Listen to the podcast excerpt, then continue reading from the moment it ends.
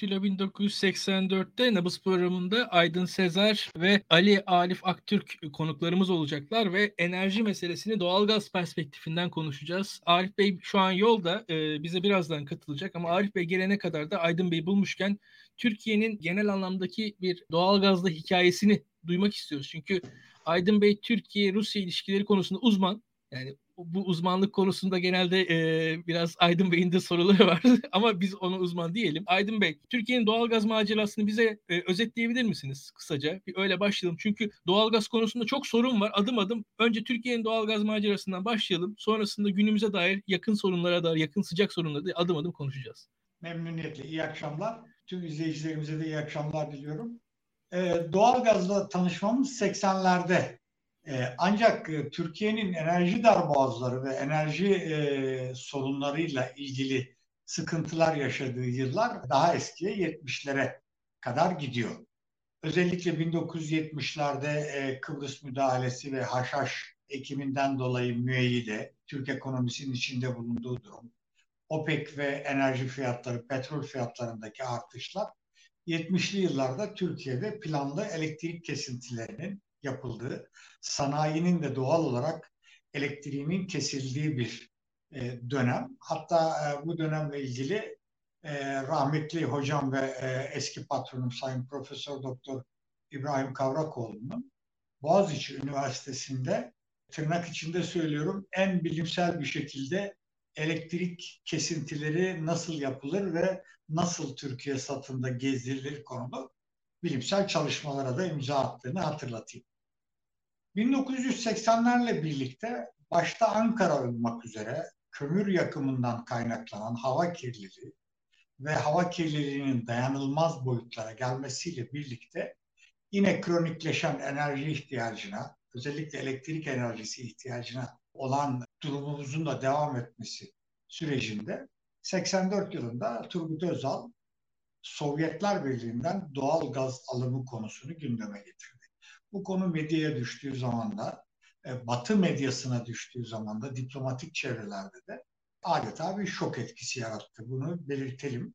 Zira Türkiye NATO'nun ileri karakolu bir ülke, Sovyetler Birliği gibi bir ülkeden Bulgaristan üzerinden doğal gaz alımı yaparak bir anlamda enerjide e, Sovyetler Birliği'ne bağımlı hale gelmesi söz konusu. Tabii bunun siyasi ve veya askeri sonuçları olabileceği cihatle karşı çıkıldı.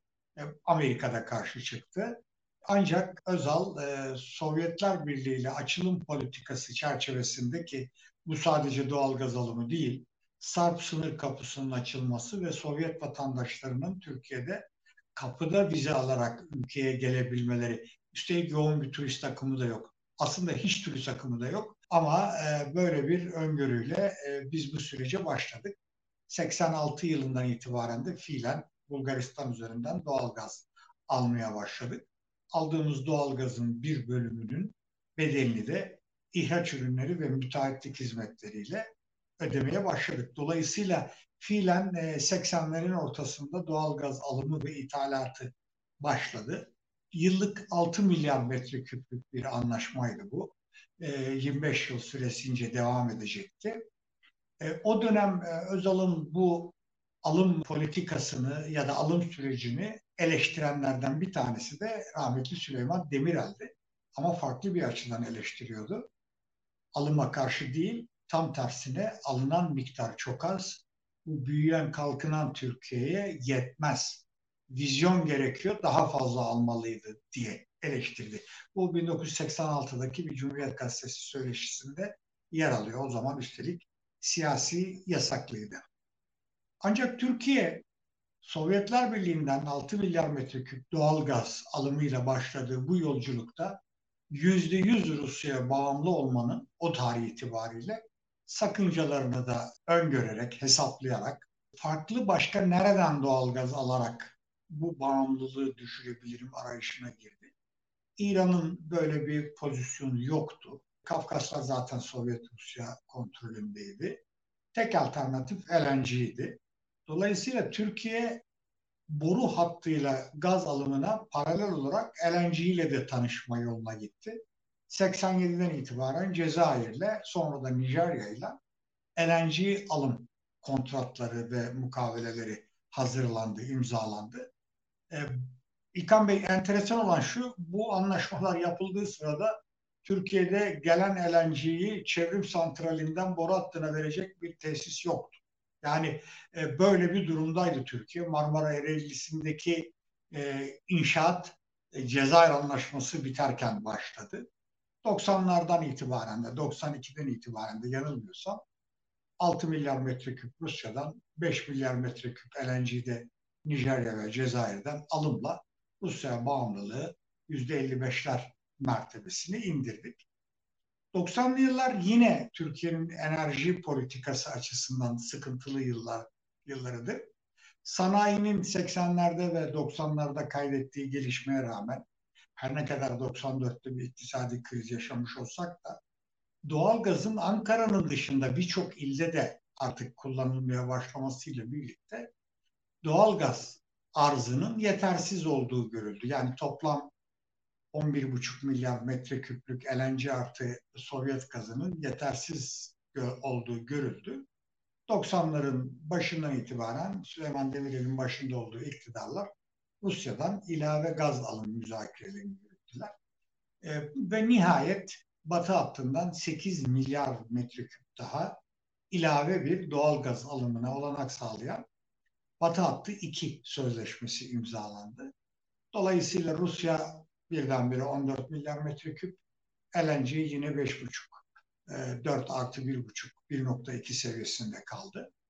Rusya'nın payının biraz daha arttığını söyleyebiliriz. Fakat 96 e, yılında çok enteresan bir şey oldu. Refah yolu iktidarı döneminde Erbakan hem İran'la hem Rusya'yla yeni doğal gaz alım anlaşmaları yapılmasının gerekli olduğu noktasında e, buldu kendisini ve Refah Yol döneminde Ruslara Karadeniz'in altından gelen Mavi Akım projesini gerçekleştirip gerçekleştirilmeyecekleri soruldu. Bu talep Türkiye'den gitti. Buna net olarak şahidim. Kişisel olarak da şahidim. O dönem e, kamu görevlisiydim. Ruslar kısa sürede yanıt verdi. Feasible bu olduğunu söylediler. Fizibilite ücretinin parasını da biz ödedik. Onu da altı parantez belirteyim. Refah yol iktidarında hem İran'la hem Rusya ile mavi akımdan gelecek gazın altyapısı çalışmaları başladı. Türkiye birdenbire kendisini 28 e, Şubat sürecinde buldu. Batı hem İran'la hem Rusya ile yapılan bu anlaşmalara da karşıydı. Türkiye'de de kamuoyunun önemli bir bölümü e, bu karşıtlık temelinde e, örgütlendi medyada, sağda solda. Dolayısıyla e, 90'ların sonuna kadarki süreçte mavi akım Türkiye'de son derece e, farklı açılardan eleştirileri uğradı, kritik edildi, rüşvet yolsuzluk iddialarıyla suçlandı. Ancak e, 1999 yılında projenin gündemden kalkıp kalkmayacağı tartışılırken ki kalkma ihtimali de vardı. Rahmetli Başbakan Bülent Ecevit bugün bir kez daha saygıyla analım. Moskova ziyaretinde mavi akımın gerçekleşeceğini karar verdi. Ruslara gerekli vergi kolaylıklarını da bu vesileyle sağladık. Bazıları gizli anlaşmalarla.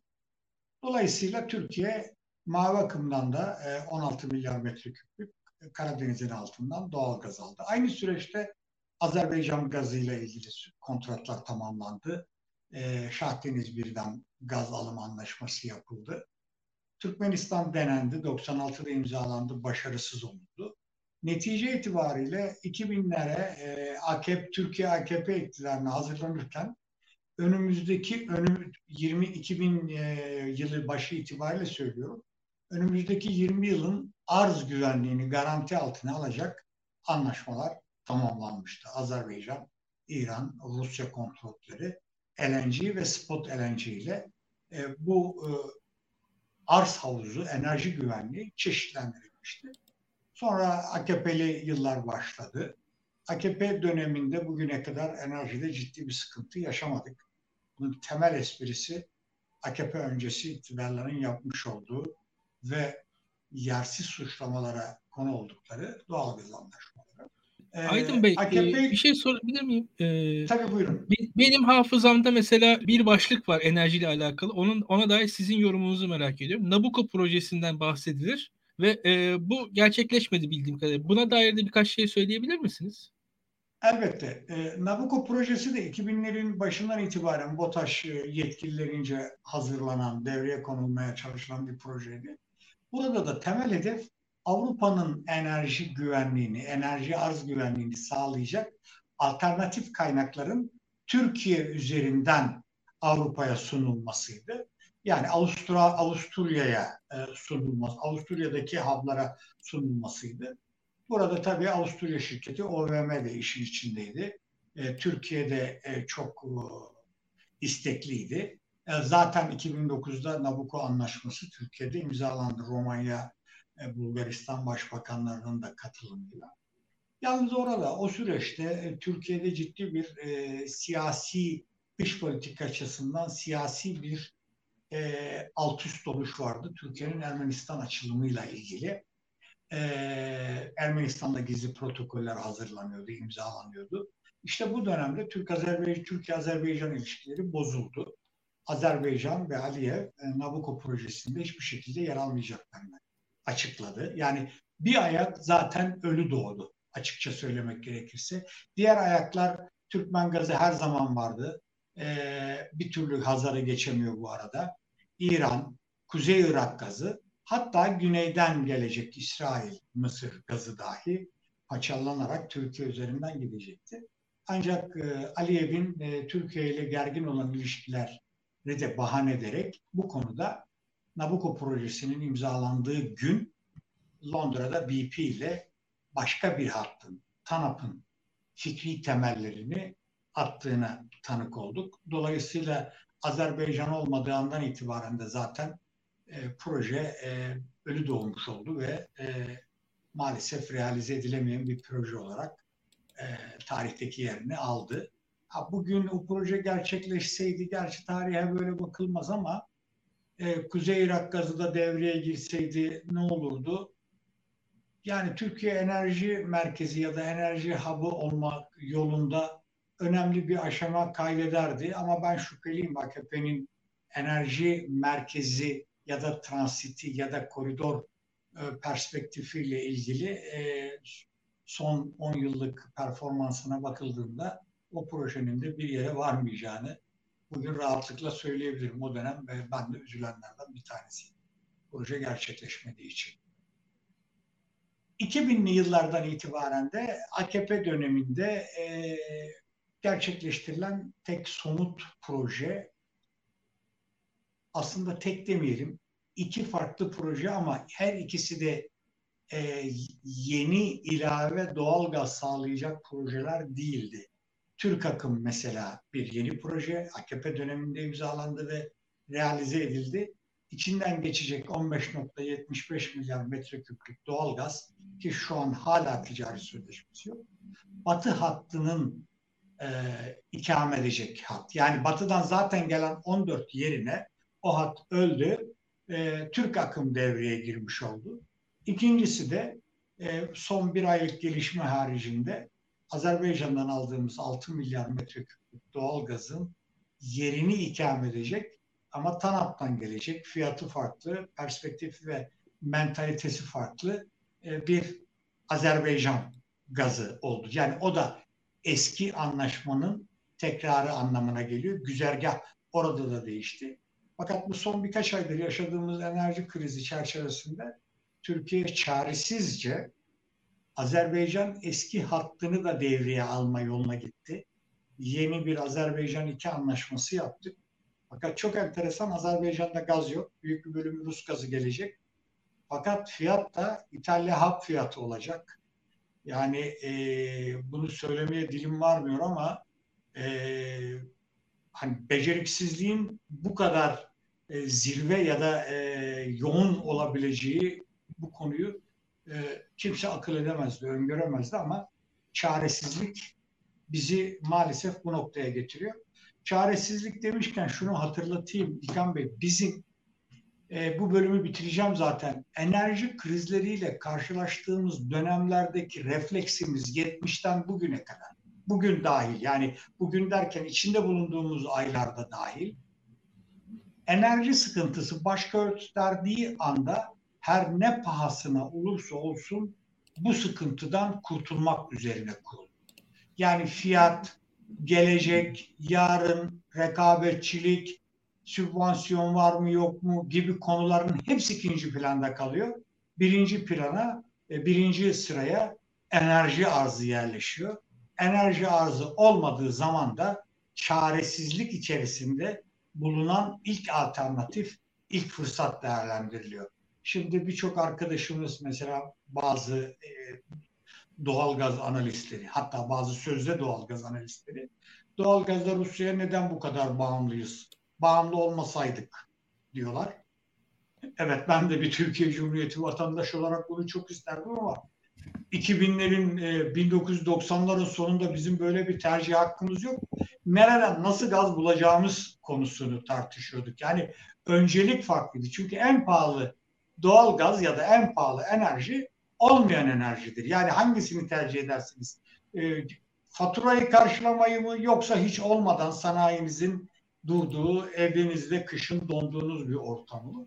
Dolayısıyla bu bir şey değil, e, bu bir e, yaklaşım değil. Hele de bugünden geçmişe yönelilerek yapılacak bir şey değil. 80'lerde de böyleydi, 70'lerde de böyleydi. İkincisi bir de şu tartışma var Türkiye'de. E, Arif Bey belki kuşkusuz daha teknik anlamda değinecek. Efendim işte ne kadarı boru gazı olsun, ne kadarı LNG olsun falan. Ya bu normal bir memlekette arz güvenliğinin kolayca sağlanabildiği bir memlekette elbette tartışılır. Bunun optimal e, boyutu bulunur da Türkiye o Türkiye değil. Yani işin sıkıntısı o. Öyle bir Türkiye ki geçen sene 100 dolara LNG bulduk diye e, doğal gaz anlaşmalarını erteleyip öteleyen Türkiye bu sene bin küsür doların üzerinde LNG'yi almak durumunda kalıyor. Yani bu hem bir perspektif hem vasıflı bir e, know-how gereği, vasıflı bir insan gücü, insan kaynağı gerektiriyor. Yani e, bu domates almaya kaldı ki domates soğan almaya benzemiyor diyecektim ama iki sene önce de soğan üreticilerini e, e, neyle vatan hainliğiyle suçlamış bir ülkeyiz. Dolayısıyla LNG, e, doğalgaz daha stratejik bir şey. O kadar da küçümsemeyelim. E, dolayısıyla şimdilik ben burada keseyim Arif Bey'de gelmişken. yani e, açıkçası Aydın Bey Rusya ile ilişkiler konusunda uzman sayılır. Ee, Rusya ile ilişki bir boyutu domates bir boyutu doğalgaz aslında e, ikisine de değinebilir o açıdan. Çok Maalesef ikisini aynı anda konuşabiliyoruz. Bu da beni eski bir ticaret müşaviri olarak özellikle domates hikayesi. Şimdi bu mandalina, bugün limon çok üzüyor. Gerçekten çok üzüyor. Türkiye bunları hak etmiyor Ee, işte Ali Arif Bey de e, yine enerji konusunda uzman bir insan. Bir bürokratlık geçmişi var. Öncelikle şu anda dünyada da doğal gaz fiyatları artıyor. Yani neden artıyor? Bir de bunu söylemek lazım. Niye artıyor? Daha öncesinde Aydın Bey'in mesela bizde röportajında belirttiği bir yalancı bahar diye neredeyse iddia edilen dediği bir şey vardı. Bir an düşmüştü fiyatlar. Geçen yıl bu doğalgaz bizim Karadeniz'de bulduğumuz sıralarda e, 100 dolarlara düşmüş. Şimdi ne oldu da yükseldi? Daha önce neden azalmıştı? E, bize birazcık e, işin daha teknik e, doğalgaz fiyatları dünyada nasıl artar, nasıl azalır anlatabilir misiniz rica etsek? Şimdi e, öncelikle biraz geciktim. Bir seyahatten geldim. Karayoluyla geliyordum. Bağlanmaya çalıştım. Aydın Bey'in başında söylediklerinin bir kısmını e, dinleme şansım oldu. Orada bir iki ekleme yapacağım. E, gecikmeden dolayı da özür dilerim. Tam bağlandığında Aydın Bey e, domatesten bahsediyordu. Züğürt Ağa'daki domates var esprisi aklıma geldi. Ondan sonra o çağrıştırdı. Sonra e, şimdi sorunuza gelelim. E, gaz piyasası e, aslında son 2008'den sonra farklı bir boyuta geldi. Daha önce dünyada bölgesel e, fiyatlamalar söz konusuydu. İşte uzak doğuda e, başta e, Japonya ve Kore'nin talebiyle belirlenen bir fiyat yapısı vardı ve daha çok elenci ağırlıklıydı. Bir kısmı da önemli bir kısmı uzun vadeli kontratlardı ve Kore şirketleri, Japon şirketleri genelde upstream dediğimiz arama üretim kısmına da ortaklardı tüm dünyada. Afrika'da da vardır, Katar'da bile vardır. E, Japon şirketleri yüzde üç, beş hem e, üretimde hem sıvılaştırmada hem taşımacılıkta ortaklardır. İkinci piyasa yapısı Amerika'dır. Amerika'nınki çok farklı, tümüyle liberal bir piyasa ve Amerika'da 2000'den sonra e, bu shell gaz, e, kayaç gazı devrimiyle birlikte de çok farklı bir boyuta evrildi gaz piyasası.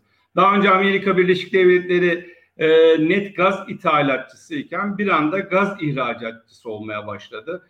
Bunun e, temel nedenlerinden birisi de Amerika Birleşik Devletleri'nde shell gazla üretilen gazın ve petrolle birlikte asoşe gazın mutlaka ve mutlaka sisteme verilmesi zorunluluğu. Adam e, petrol üretirken yanında da e, gaz çıkıyor.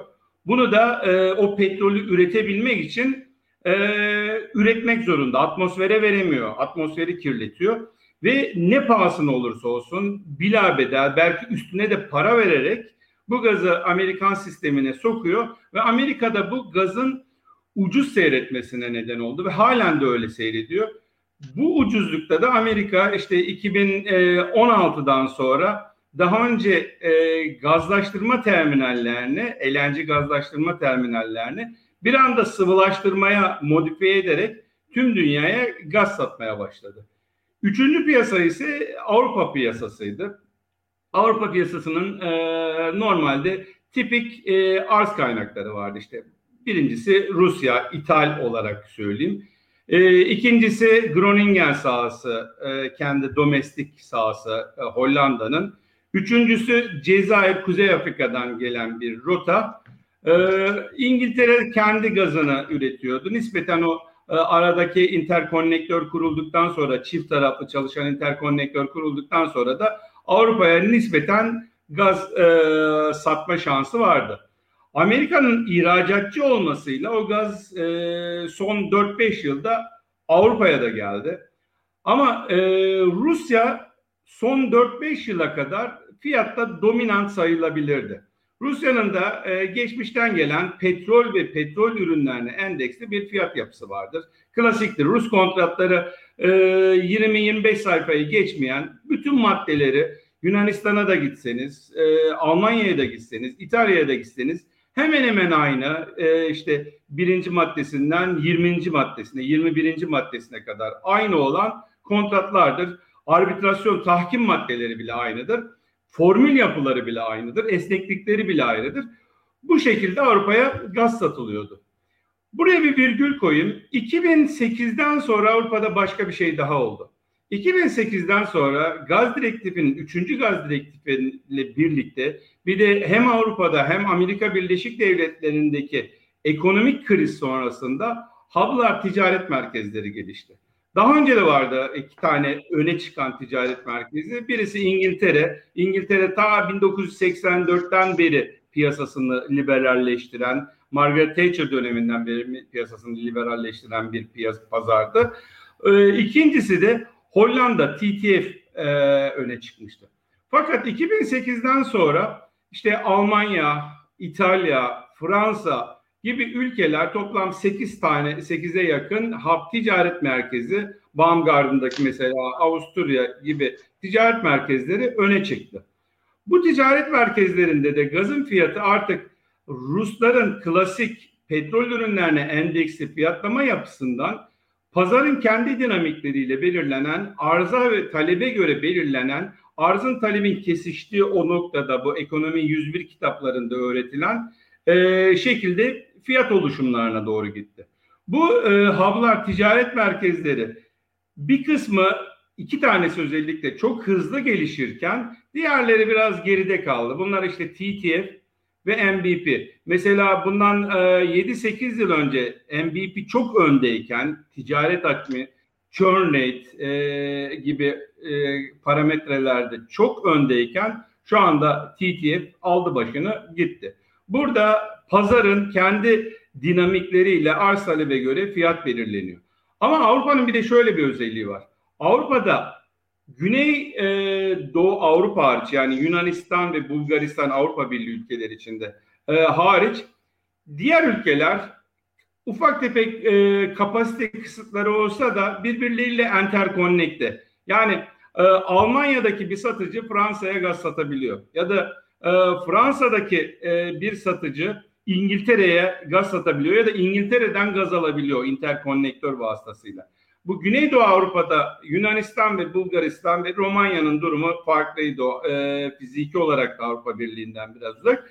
Bir de İspanya'nınki farklıydı. İspanya'nın kendi iç altyapısı da e, çok Avrupa'nın diğer ülkelerine göre e, gelişmiş değildi. Ve İspanya ta başından beri LNG ile sıvılaştırılmış doğalgazla yolunu çizmişti. Ama e, İspanya'da kendine has olarak e, 6 tane mesela giriş noktası vardı. LNG gazlaştırma terminali vardı ve rekabeti çok e, rahat tesis edebiliyordu. Şimdi e, Aydın Bey de bahsetti. Geçen yıl e, 100 dolarlar daha da düşükleri gaz fiyatı vardı. Niye? Pandemi dünyanın gündemine geldi. Pandemiyle birlikte üretim e, dibe vurdu. Kimse e, tüketmemeye başladı. Tüketimlerini ötelemeye başladı. Ve gaza olan talep düştü. E, petrol de hatırlarsanız e, Nisan 2020'de VTI West Texas petrolü e, şeyde e, future sistemlerinde kaldıraçlı işlemlerde eksi 37 doları görmüştü. Bu yani tarihte ilk kez oluyordu. Yani adam petrolü satarken üzerine para veriyordu. O, bu o demek. E, gaz fiyatları da keza düştü. Enerji fiyatları toptan düştü ve emtia fiyatları dibe vurdu. Yani bu gıda içinde geçerli, altın hariç e, gıda içinde geçerli, e, demir çelik içinde geçerli, e, demir dışı madenler içinde geçerli, hatta gıda içinde geçerliydi. Fakat e, pandemi sonrasında bir de parasal genişlemeyle zaten bütün emtiaların fiyatları artacaktı. Bu beklenen bir şeydi. Yani iyi bir ekonomist, e, piyasaları iyi bilen e, bir ekonomist bunu öngörüyordu. Yani Türkiye'de de bir sürü insan öngörüyordu. Dünyada da bir sürü insan öngörüyordu. Üstüne üstlük bir de şöyle bir gelişme oldu. Parasal genişleme. Parasal genişlemenin olduğu dönemlerde serseri para yani e, risk iştahı yüksek para fonlar gözünü karartır ve riskin yüksek olduğu yerlere yatırım yapar. Bunu 2008'de de gördük biz. Hatta ben e, bizi izleyenlere hep e, şunu öneriyorum. Big Shot diye bir film vardır. O dönemki krizi çok iyi anlatır. E, risk iştahı yüksek mesela pension fonların, emeklilik fonlarının, hedge fundların e, önemli bir kısmı e, kaldıraçlı işlemlerde gözünü karartır, yatırım yapar. Bu kaldıraçlı işlemler e, iki taraflıdır. Yani e, az bir para koyarak e, sizin yaptığınız yatırımın yüzde on beşini security olarak koyarsanız o emtianın, o ürünün fiyatı arttığında dünyanın parasını kazanırsınız. Ya da tam tersi olduğunda da batabilirsiniz. Mesela 1996'da ING Barings diye dünya büyüklüğünde bir Hollanda bankası bir gecede battı bu e, kaldıraçlı işlemlerde ki 150 yıllık bir bankaydı. E, bu kaldıraçlı işlemlerde gözü kara yatırımcılar emtianın her cinsine yatırım yapıyorlar. Ve dikkat edin gaz fiyatları bin dolarları buldu ama bir sürü e, bitcoin'dir, şu coin'dir, bu coin'dir e, encrypted e, kripto paralar da rekor kırıyor. Kripto parada sonuçta bir e, talep var. Üründe internetteki bir yazılım. Ama herkes deli gibi oraya bile yatırım yapıyor. Bunun bir benzeri de işte doğal gazda oluyor. E, vadeli işlemler piyasasında olmayan parayla çünkü olmayan paradan kastım şu. Siz e, yaptığınız yatırımın sadece e, marjinini yatırıyorsunuz. E, bir marjinle ondan sonra olmayan emtianın, olmayan doğal gazın, olmayan demir çeliğin, olmayan elektriğin pozisyonunu bağlıyorsunuz. Short'ta ya da long'ta. Ve ondan sonra e, o ürünün, o emtianın artmasını ya da düşmesini e, bekliyorsunuz ya da spekülasyon yapıyorsunuz. Aynı şey e, şu anda da özellikle gazda oluyor. Gazın bir de petrolle olan korelasyonu çok azaldı. E, daha önceki yıllarda bundan 15 yıl önce işte e, Ruslar e, petrolle ya da ürünlerine endeksli gaz satarken biraz önce de söyledim yani 7-8 hafta kendi e, dinamiğinde, kendi mecrasında gelişen bir pazar yapısı oluştuğu için e, bir de özellikle TTF'de vadeli kontratların e, hacmi çoğaldı. Herkes gözü kara bunu şey yapıyor. Tabii bunun yanında dünyada bazı gelişmeler de oldu. En önemli gelişme Kuzey Akım 2. Amerika Birleşik Devletleri e, hatırlarsanız e, Senato bir ambargo e, geçirdi. Türk akımı ve Kuzey akım 2 özellikle Türk akım 2 ve Kuzey akım 2, 2 için o projeye e, tedarikçiler, o projede yer alacak mühendisler, feedini yapacak, temel mühendisliğini ya da detaylı mühendisliğini yapacak şirketler, boru tedarikçileri dahil herkese bir ambargo uygulayacağını e, kendi senatosundan, temsilciler meclisinden geçirdi. Bu biraz da siyasi bir e, karardı. Çünkü Amerika Birleşik Devletleri 2016'dan sonra e, tüm dünyaya özellikle Avrupa'ya ve Türkiye'de mesela Türkiye'nin ithalat rakamlarına bakın. Geçen yıl e, Amerika Birleşik Devletleri'nden deli gibi elenci satın aldı. Amerika Birleşik Devletleri Ukrayna'ya elenci satmaya kalktı. E, güzel bir pazar Avrupa pazarı Amerika Birleşik Devletleri için ve Amerika Birleşik Devletleri bu pazara yeni bir e, güzergahtan gaz gelmesini istemediği için Kuzey Akım 2 projesi, bir Türk akımını da anlatacağım da Kuzey Akımı 2 projesini özellikle e, şu ya da bu şekilde engellemeye çalıştı. Şimdi mesela 4 Ekim'de Ruslar Kuzey Akım 2'yi bitirdiler. Sistemin içine de e, önce gazın dışındaki bir gazla bu, bu şekilde test edilir. Çok teknik detaylarına girmeyeceğim. E, testleri yaptılar. E, daha sonra da 4 Ekim'de içini gazla doldurdular boru hattını. Fakat özellikle offshore boru hatlarında, ölçüm istasyonlarında e, bunun üçüncü partiler tarafından testlerinin ve kabullerinin yapılması çok önemlidir. Yani ben yaptım oldu derseniz işte Türk akımda olabiliyor. Ee, onu yapacak şirketler, e, Baker Hughes gibi şirketler bu işten uzak durmaya başladılar. Çünkü bunu yapacak böyle bir sürü şirket de yok. 3-5 tane şirket var. O ambargodan da çekinerek hatta o şirketlerdeki, şirketlerdeki teknik uzmanlar da ambargolardan çekinerek bunun commissioning'ini e, bu Kuzey Akım'ın e, commissioning'ini yap, yapmaktan imtina ediyorlar. Bu da tam bu döneme denk geldi.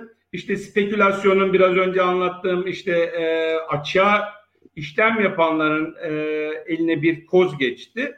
Bunu da kullandılar.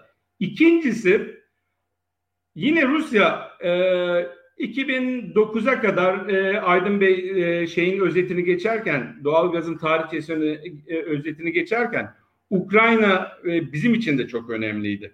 E, çünkü biz e, 90'lı yıllarda bizim talep artışımıza binaen özellikle kış döneminde ilave gaz istediğimizde önümüze hep şu geldi. İşte Ukrayna e, bizim gazımızı çalıyor dediler Ruslar. Halbuki Ukrayna'da ben gazımı çalmıyorum ben e, kendi gazımı kullanıyorum diyordu. Aslında ikisi de doğru söylüyordu. Çünkü daha önce Rusya Ukrayna'dan transit geçerken transit ücretini gaz olarak ödüyordu. Yani keş olarak ödemiyordu, gaz olarak ödüyordu. Ukrayna'da devasa bir sistem, bir, bir sürü e, yeraltı deposu var. O yeraltı depolarını da Ruslar kullanıyor. Ee, Ukrayna'da soğuklar yaşanınca ister istemez tüketici normalde 100 çekmesi gerekiyorken 110 çekiyor, 120 çekiyor. Bu kendi kontrolünün dışında ve dolayısıyla aşağıya gelen yani Bulgaristan'a, Yunanistan'a, Türkiye'ye gelen gazın da bir miktarını çekiyordu. Rus bunu benim gazımı çalıyor diye nitelendiriyordu. Öbürü de mücbir sebep işte hava soğukluğu nedeniyle e, gaz tüketimi arttı diyordu. 2009'da bu kavga, bu dövüş Avrupa Birliği de bıkmıştı. Bu kavga, bir dövüşü 10 yıllık bir kontratla e, sonlandırdılar. Rigid bir kontrattı ve 2019'da bu sona erecekti. 2019'a geldik. Zaten 2019'a gelirken Ruslar bangır bangır her yerde ben Ukrayna'yı bypass geçeceğim diye bunu söylüyorlardı. Bunun için işte daha önce Mavi Akım projesi yapıldı, Türk akım oldu, Kuzey akım oldu ve göz göre göre e, yani bugünlere geldik.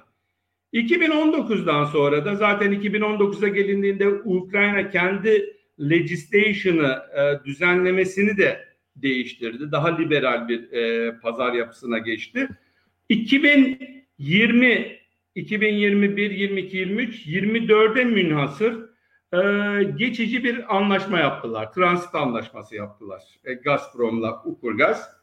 Ve 2024'te de bu bitti. Ruslar artık e, Gazprom diyor ki ben 2024'ten sonra Ukrayna'yı hiçbir şekilde kullanmayacağım diyor. Şimdi e, bu da stratejik açıdan Ukrayna için önemli. Çünkü oradaki e, gaz geliri in kind de olsa yani bir gaz bedeli e, şey gaz karşılığı da olsa keş para için de olsa Ukrayna için önemli bir gelir. Mesela 2020'de bu 5 yıllık e, anlaşma döneminde 65 BCM gaz taşıdı. İşte e, bu sene 40 BCM taşıyor ve peyderpey de düşüyor. Mesela 2017'de 94 BCM gaz taşıdı. Yani bu kavga sonrasında bile. Ve mesela bu e, rakam e, biraz önce de bahsettim. Dünyanın parası şeye geliyor. E, Ukrayna'ya mesela 3 milyar dolar bir e, transit yılda 3 milyar dolar bir transit e, geliri var. Şimdi hal böyle olunca bir de Kırım'la olan e, sorunlar var. Amerika Birleşik Devletleri'nin Ukrayna yönetimiyle olan yakınlığı var. E, Amerika Birleşik Devletleri Ukrayna'nın e, hem gelirinden şey kalmasını istemiyor, e, hem de Rusya'ya da bağlı olmasını istemiyor. Burada siyasi kavgalarda e, bu spekülatörlerin ekmeğine yağ sürdü ve biz bu rakamları görmeye başladık. Artı bir de e, pandemi sonrasında işte Çin, Hindistan ekonomileri Türkiye'de öyle yüzde dokuzlara yaklaşan hatta yüzde dokuzları geçen bir büyüme hızına ulaştı. E, tüm dünyanın ötelediği tüketimi e, şimdi karşılamaya başladı ve Çin deli gibi gaz almaya başladı. Bu arada e, uzak doğuda daha önce sadece Japonya ve Güney Kore ağırlıklı olarak gaz tüketirken Çin son birkaç yılda e, gaz piyasalarında gaz dinamiklerini bozacak şekilde eğlence e, tüketmeye başladı. Bu da e, zaten uzak doğudaki fiyatları yukarı çekti. Ve biz yani gaz endüstrisindeki insanlar şeye alışkındı aslında. Uzak doğuda her kış döneminde gaz fiyatları 20 doları 20 dolar MMBTU'yu görürdü. Herkes bunu yadırgamıştı. Ama şimdi 25 30 hatta daha yukarılara da çıkınca Amerika'da e, ki üretilen e, Henry Hub fiyatıyla Amerika'daki gaz uzak doğuya gitmesine de bir spread, bir kar marjı oluştu. Ve daha önce mesela geçen yıl fiyatlar 100 dolarken, 100 e, dolar 1000 metreküpken e, anca belki karlı bile olmuyordu. E, Atlantik Beyzi'ninde Amerika'dan hemen karşıya geçiyor. Avrupa'ya satılıyordu. Şimdi uzak doğuda deli gibi fiyatlar arttı. Atlantik'teki gemiler 35-40 gün gidiş dönüş süresi bu taşımacılığın. 35-40 günlük e, navlun maliyetine rağmen karlı hale gelen LNG'yi Pasifik'e göndermeye başladılar. Mesela şu anda Panama'da geçen e, tankerlere bakın. Panama'daki e, transitin yüzde 45'i Amerika'nın e, doğu kıyısındaki LNG sıvılaştırma tesislerinden dolum yapıp uzak doğuya mal götüren tankerleri oluşturuyor. Ve e, böyle de olunca Atlantik'te gaz şey kalmadı. LNG tankeri de kalmadı. LNG de kalmadı. Bunu karşılayabilmek için Avrupa'daki fiyatlar da böyle yukarı çıktı ve işte biz 1000 dolarları, 1200 dolarları e, bu dönemde gördük. Bir de 2021'de başka bir şey oldu. Kuraklık. İşte bu sene Türkiye'de de bir sürü yangın çıktı. Orman yangını biliyorsunuz. Benzerlerinin aynısı İspanya'da da vardı, İtalya'da da vardı ve Fransa'da da vardı. Bu e, bu sene çok kurak bir dönemdi, çok sıcak bir dönemdi. E, Avrupa'da da hidroelektriklerin seviyeleri düşük.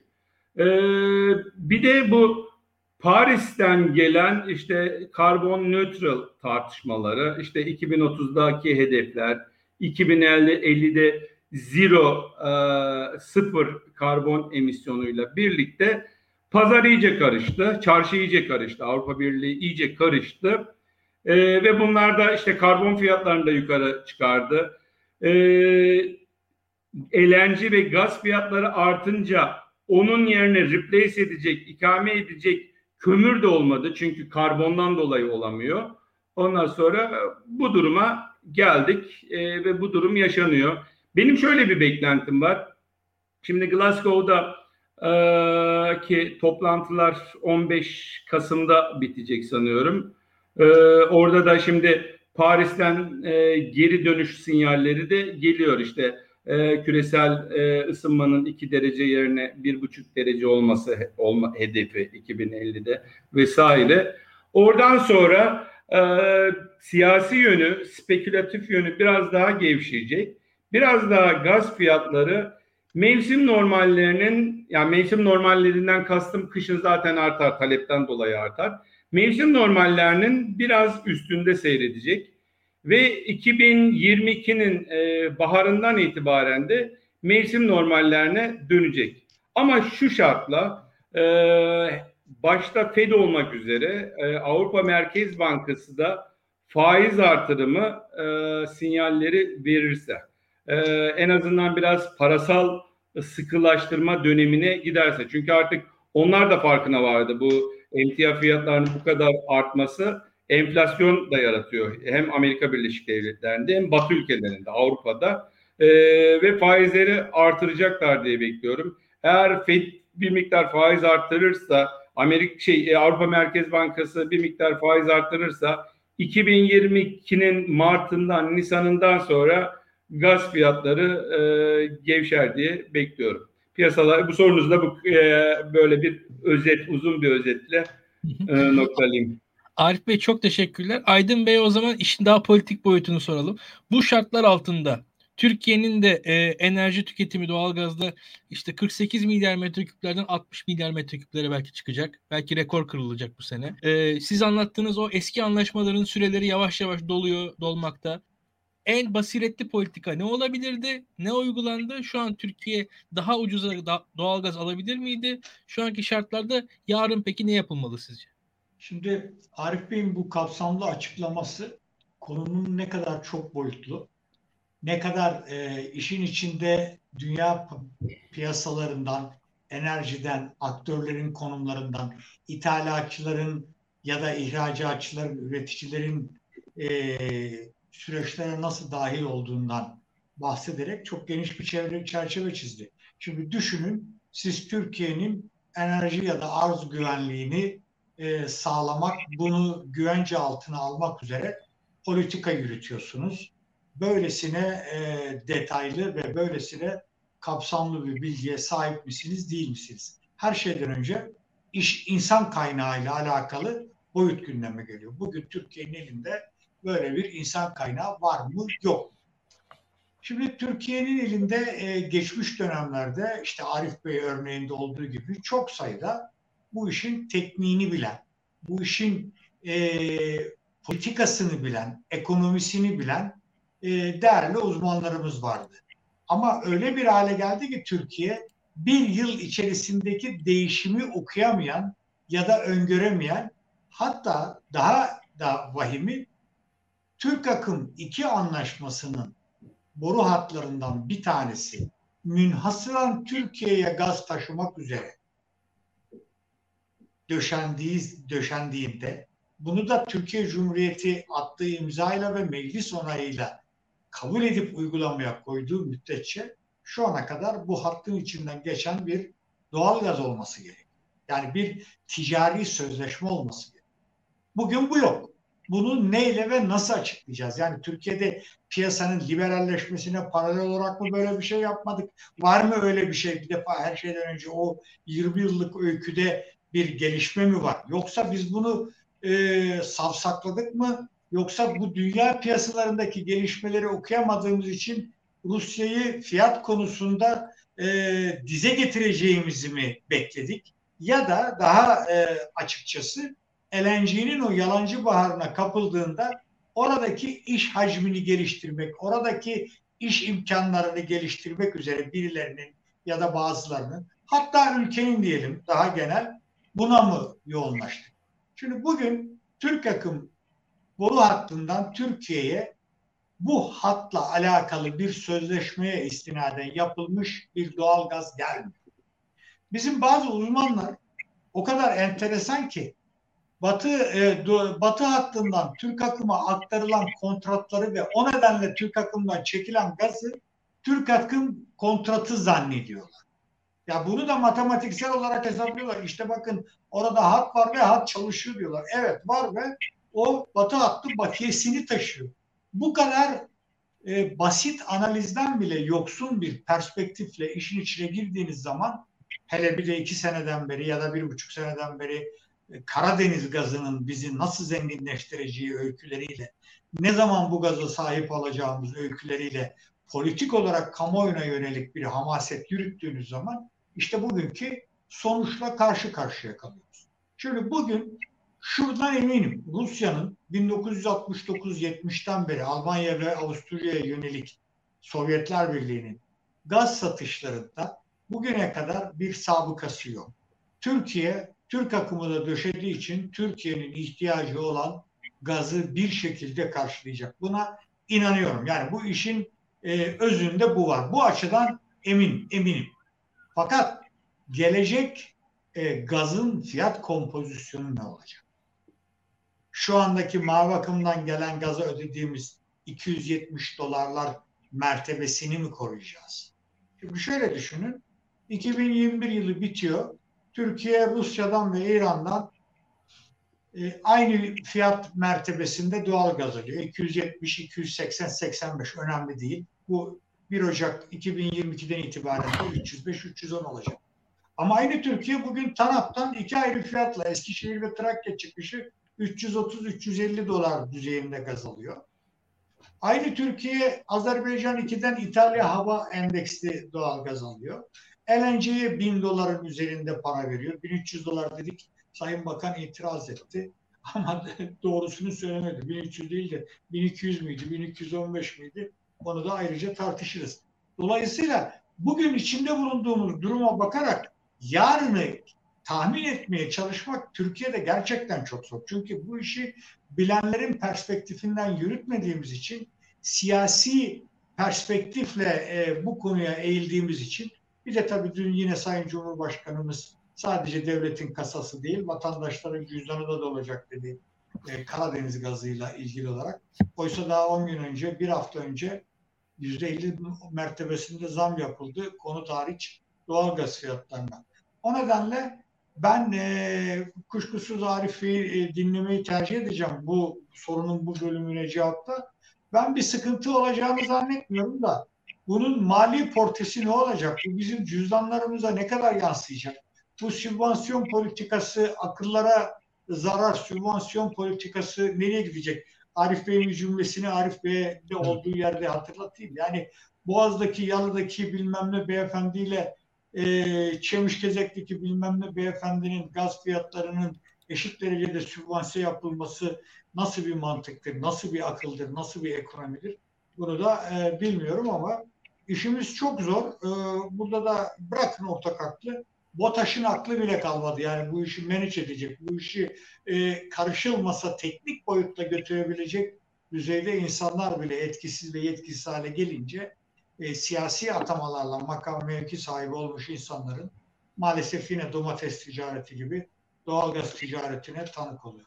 Ee, ben bir şey, bir şey ekleyebilir miyim? Vaktiniz var mı bu arada? Evet, buyurun buyurun.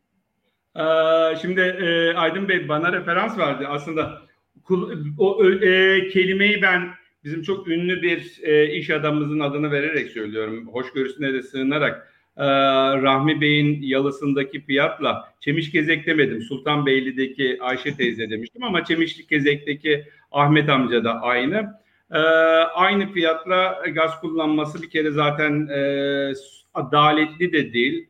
E, sosyal adalete de sığmıyor. Onu da o e, sübvansiyon olayına da değineceğim. Ancak e, bir iki de anekdot anlatacağım.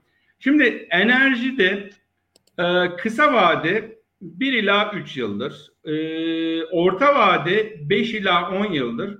Uzun vadede 30 ve ötesidir.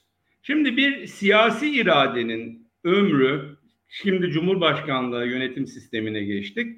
İşte e, 4 yılla sınırlı. E, değil mi? Daha önce de parlamenter, parlamenter sistemde 4 yılda bir ya da 5 yılda bir yapılan e, seçimler vardı. E, ki 4 yılda ya da 5 yılda bir yapılan seçimler e, enerji dünyasında orta vadeye bile sığmıyor.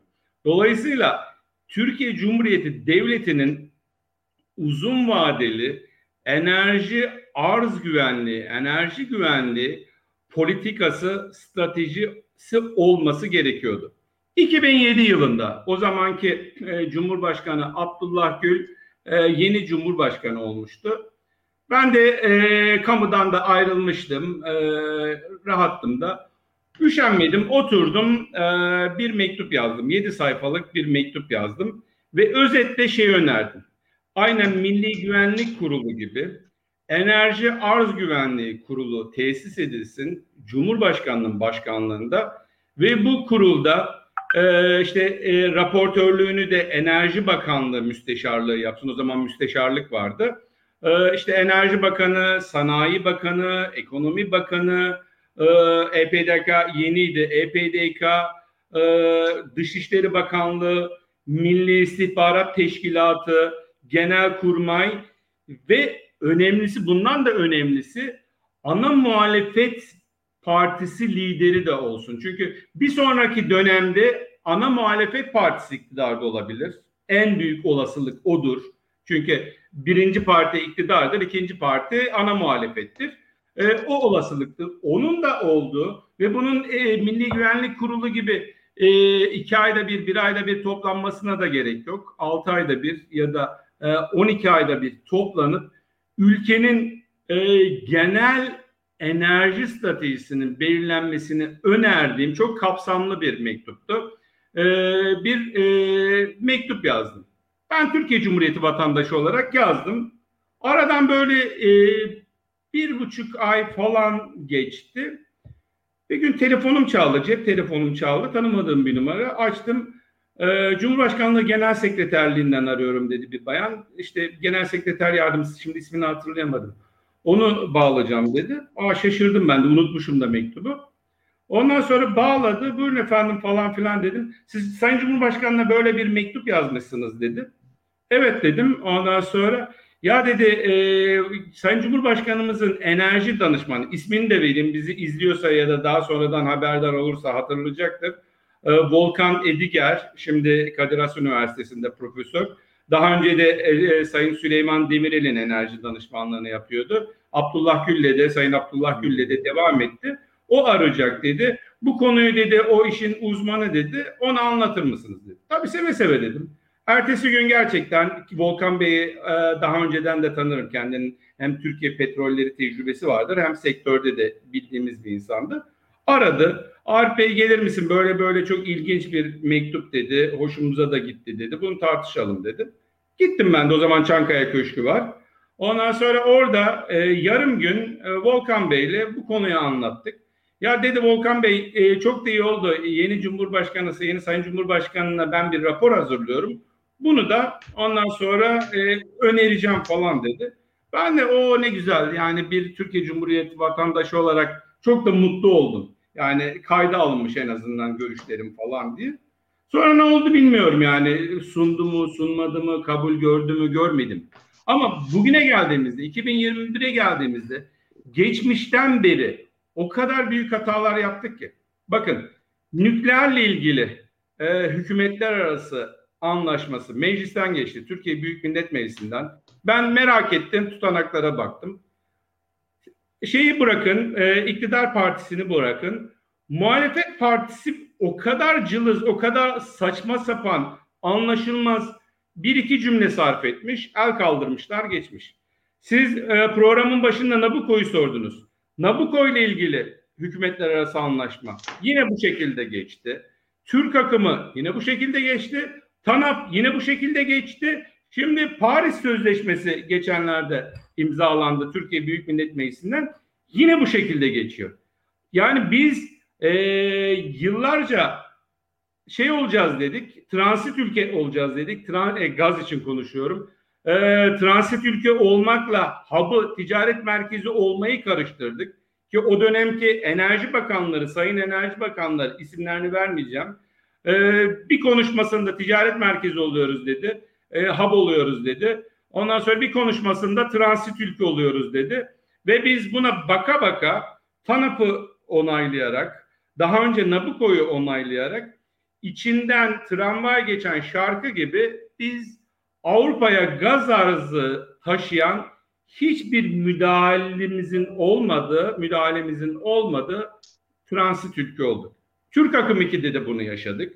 Ee, TANAP Türkiye'nin doğusundan giriyor, batısından çıkıyor, iki çıkış noktasında sisteme gaz bırakıyor. Hiçbir şekilde ne tarifesi, hiçbir şeye ne müdahale değilsiniz. Türk akım 2 Kıyıköy'den Türkiye sınırlarına giriyor, işte şeyden çıkıyor, e, batısından e, çıkıyor ve şimdi işte Macaristan'a falan oradan gaz satmaya başladılar, gaz taşımaya başladılar. Bizim ruhumuz bile duymuyor. Hiçbir e, gelirimiz de yok. Tamam TANAP'tan belki taşıma ücreti var. TANAP'ın operatör şirketinin. Onun da yüzde otuzuna BOTAŞ ortak. Belki oradan da bir gelir var ama bu stratejik olarak bize hiçbir şey sağlamıyor. Niye biliyor musunuz? Şimdi Türkiye Avrupa'nın güneydoğusunda 50-60 milyar metreküplük tüketim olan devasa bir pazar. 50-60 milyar metreküplük bir pazarla siz burada gerçek bir hub'ı, ticaret merkezini arza, talebe göre belirlenen bir fiyat yapısını, bir kilometre taşını kurabilmiş olsaydınız Doğu Akdeniz'de, Doğu Akdeniz havzasında İsrail gazı da buna endeksli olurdu. Yunanistan'ın aldığı gaz da buna endeksli olurdu. Bulgaristan'a gaz gidecekse ki Bulgaristan Yunanistan üzerinden elenci alıyor. Romanya keza elenci alıyor. Buna endeksli olurdu. Bugün bu 60 milyar metreküplük Türkiye Cumhuriyeti spot elenciyi TTF plus, TTF artı bir fiyat alıyor. TTF nere? 3500 kilometre ötede bir nokta. Daha önce NBP'ye İngiltere piyasasına göre e, gaz aldı. Hatta Henry Hub'a göre gaz aldı. Henry Hub neresi? Ta Atlantik'in öbür tarafında 8-10 saat saat farkı olan farklı dinamikleri olan bir pazar. Halbuki benim e, yalıdaki vatandaşımın tüketimine endeksli, ya da Sultanbeyli'deki Ayşe teyzenin talebine endeksli oluşabilecek bir pazar olsaydı bugün ben spot elenci alırken ben onun da adını koymuştum. T-Hub demiştim. Başka isim önemli değil. Türkiye Cumhuriyeti Hub'ının ya da e, ulusal dengeleme noktası, şimdi sizin, bizim jargondaki adı ulusal dengeleme noktası. E, UDN'ye endeksli spot elenci alırdı. UDN'ye endeksi Ruslarla masaya oturduğunda e, en azından formülün bir kısmını UDN endeksini koyardı. Ya da işte Azerbaycan'dan ilave gaz alındı. Ta İtalya PSV endeksine endekslendi. Halbuki biz bunu tesis edebilmiş olsaydık biz UDN endeksi gazımızı gayet rahat alırdık. Şimdi e, tamam bu dönemde PSV pahalı. Batıdaki gaz pahalı. Ama geçen senede çok ucuzdu. Yani e, Türkiye'den bypass geçiyor olacaktı ve orada ucuza gaz satıyor olacaktı. Şahdeniz'den Avrupa'ya giden gaz. Biz bunları falan öngörmedik ve çok kısa vadeli hesaplarla işte Türk akımına izin verdik. Türk akımı aslında Ruslar için İngilizce tabiriyle bir sunk cost, batmış bir projeydi. Niye batmıştı? E, Ruslar Ukrayna'yı bypass e, edebilmek için kuzey akımı geliştirdiler. Bir de adına güney akım dediler. İşte Karadeniz'den Bulgaristan'a çıkacaklardı. 3 milyar dolar Europipes'a Almanlara ve bir küsür milyar dolar da Japonlara boru sipariş ettiler. Bunlar normal borular değil de denizin 2100 metre derinliğine Aşikees'in olduğu derinlikte döşenen et kalınlığı böyle olan borulardır. Sipariş ettiler. O borular Varna'ya geldi, yığıldı böyle 3,5-4 milyar dolarlık borular. Bir anda Avrupa Birliği mevzuatının engeliyle karşılaştı e, Güney Akım. Ve o batmış maliyet, e, 3,5, 4 belki daha fazla batmış maliyet e, orada yatıyordu boru hattı. Bir anda uçak krizi oldu. Biz Ruslara gebe olduk. Ruslar da buradan e, bir e, vaziyet çıkardılar. Türk akımı harala güreli kabul ettik ve adamlar e, batmış bir projeyi Türkiye'ye yönlendirdiler. Eyvallah ben bunu eleştirmiyorum. Keşke Türk akım 3 de gelse, Türk akım 4 de gelse, iki tane de mavi akım gelse. Biz en azından e, güzergah güvenliğini arttırmış oluruz. Çünkü e, sonuçta yatırımı yapan adam benim kıyıma gelene kadar 5 kuruş ben para harcamıyorum. Keşke gelse. Ama benim eleştirdiğim bu projeye izin verilirken, bu proje yapılırken en azından uzun vadeli Türkiye'nin de arz güvenliğinin düşünülmesi gerekiyordu. Türk akım projesinin hükümetler arası anlaşması müzakere edilirken bizim ta 1996'da imzalayıp 2021'de yani şimdi bitecek anlaşmanın bu sene biteceğini biz biliyorduk. Daha 96'dan beri biliyorduk. Bunun uzatılması mavi akım işte 2025'te bitecek. 4 yıl kaldı. Hatta 3 yıl 2022'ye giriyoruz. Ondan sonra 3 yıl kaldı.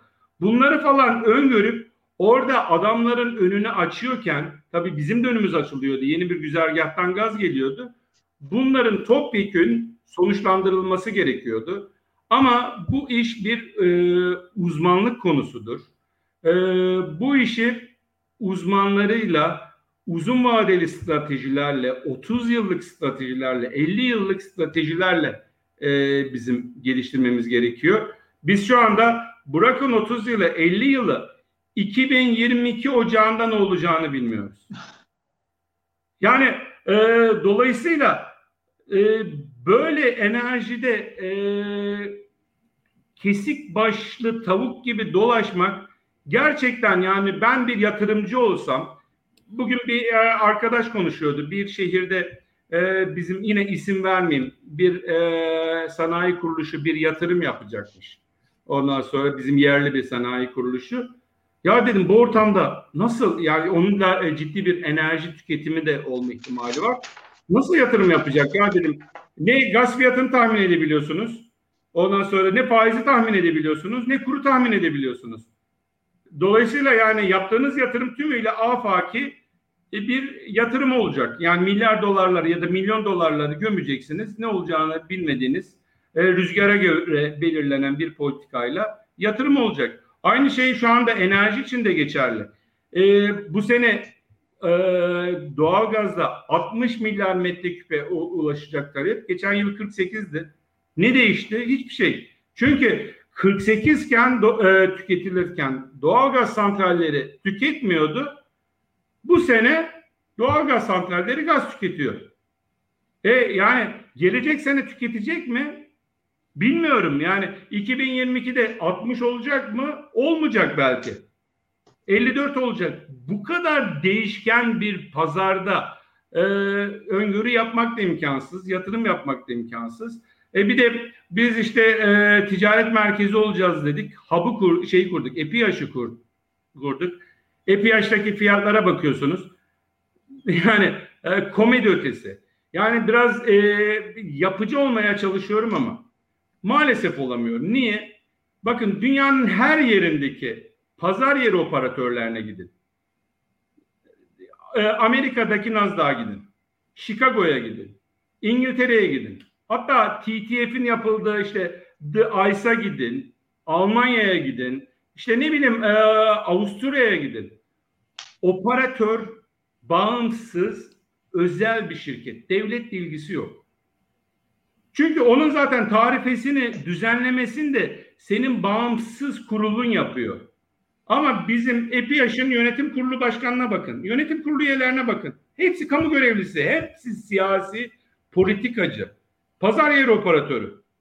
Yani bu bile e, bizim e, şey olmamızı engelleyen, ticaret merkezini olmamızı engelleyen bir husustur. Bunların hepsinin inşallah daha uzun vadeyle e, tartışılıp e, yapılması gerekiyor. Bir ufak eleştiri daha yapacağım. Bir tweet attığım için e, söylüyorum. Şimdi e, iğneyi kendine çuvaldızı başkasına batır derler.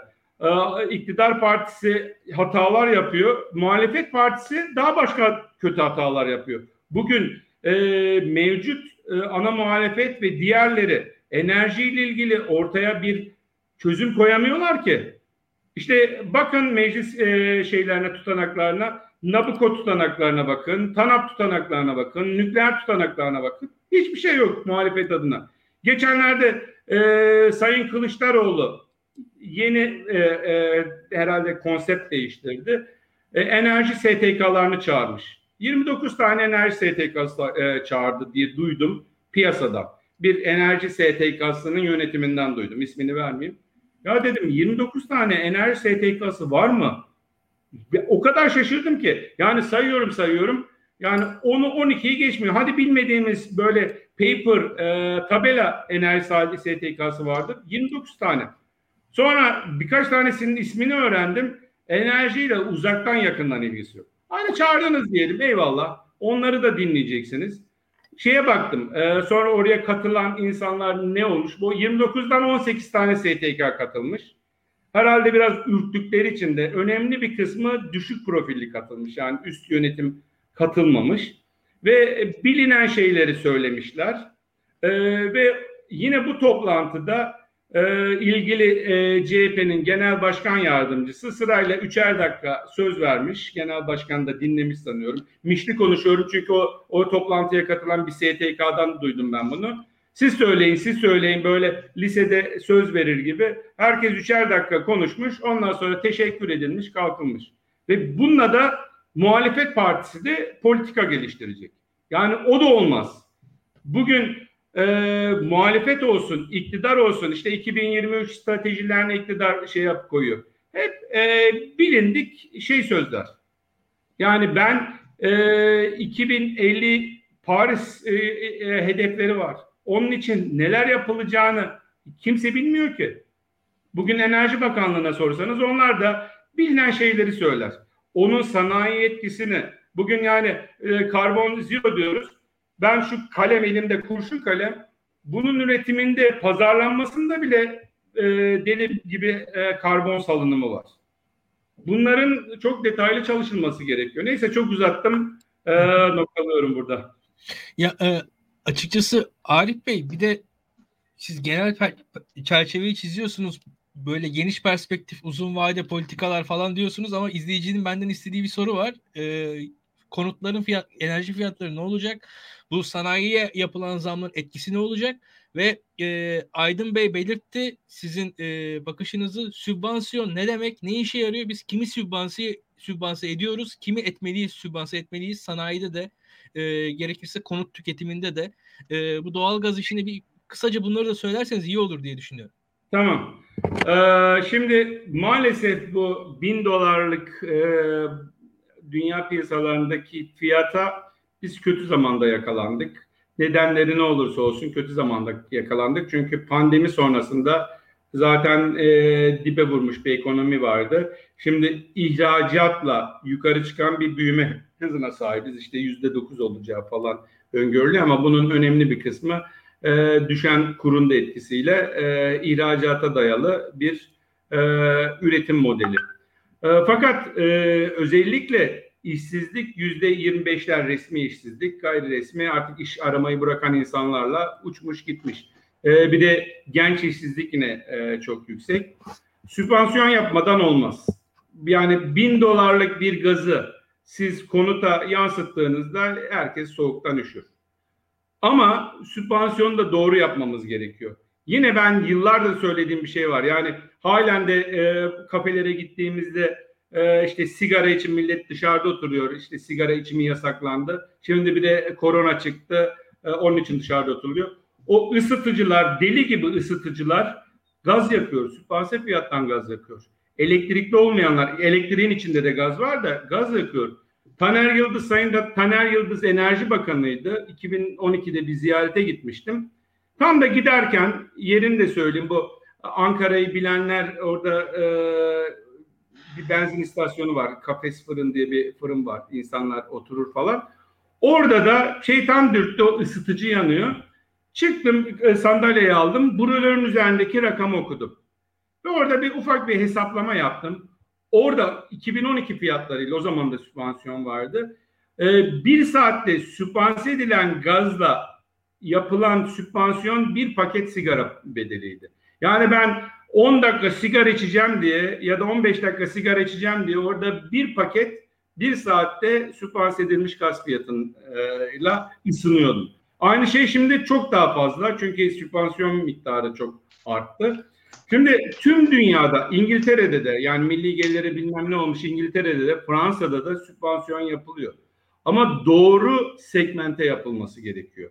Şimdi bunun yolları da var. Ee, ve tamam zor olan kısmı var, kolay olan kısmı var ama yapılabilir. Şimdi e, siz topyekün konutlara sübvanse ederseniz hep diyorum yani yalıdaki insanı da sübvanse edersiniz. O e, romantik şekilde sigara içen ticarethaneyi de sübvanse edersiniz. Ayşe teyzeyi de sübvanse edersiniz. Birisi 4000 metrekare kapalı alanda yalıda oturur. Öbürü 100 metrekare ya da 60 metrekare evde oturur. E, farklı şeylerle sübvanse edilir. Ben mesela yine bu Taner Bey'le e, görüşmemizde şey önermiştim. Bir e, kış döneminde e, işte İç Anadolu'daki e, ortalama 100 metrekarelik evin tüketimi e, yıllık tüketimi 1650-1700 metreküptür. Bunun işte mutfakta kullanılan kısmı 600-650 metreküptür. Geri kalanı ısınma amaçlı kullanılır. İşte dedim ki e, TL olarak ya da para olarak vermeyin. Metreküp olarak o zaman şey önermiştim. Mavi kart demiştim. Mavi de o zamanlar seviliyor. Mavi kartların işte 60 e, metreküp ya da 100 metreküp şey olsun. Bu Ayşe teyze her ay fatura ama gerçek rakamlı fatura yani sübvanse edilmemiş rakamlı faturayı bankaya öderken ya da dağıtım şirketine öderken al desin 100 metreküpün karşılığı bu. Ama 101 metreküp tükettiyse o 1 metreküpü gerçek fiyattan ödesin. Bu hem tasarrufu sağlar hem de doğru insana sübvansiyonu sağlar. Şimdi e, şu anda sübvansiyon rakamı uçmuş durumda. İşte benim e, beklentim yıl sonuna kadar ortalama gaz fiyatlarının yüzde 30-35 artmasını bekliyordum ama işte konutlara artış olmayınca işte sanayi ve elektriğe olan artış yüzde 48'leri hatta geçen ayki zamla birlikte daha da yukarıyı buldu. Ama yapacak bir şey yok. Şu anda yani BOTAŞ hemen hemen tek ithalatçı ee, uzun vadeli kontratların fiyatı belli. Petrol ürünlerine endeksli fiyatlar. Aydın Bey rakamları zaten 3 aşağı 5 yukarı söyledi. Ee, ama biz kış döneminde mutlaka ve mutlaka konutlardan gelen talebi karşılamak için ilave gaz ihtiyacımız var. Bunun bir kısmını yeraltı depolarıyla tıraşlıyoruz. Yer altına atlıyoruz ama o yeterli değil. İşte spot LNG alıyoruz. 1000 dolar, 1100 dolar, 1200 dolara biz bu gazı almak zorundayız. Alamazsak zaten e, olmayan gaz en pahalı gaz mantığıyla Sayın Mesut Yılmaz söylerdi bunu. E, o konutlara istediğiniz sübvansiyonu yapın. Bedava da verseniz gaz yok. Yani bunu almak zorundayız.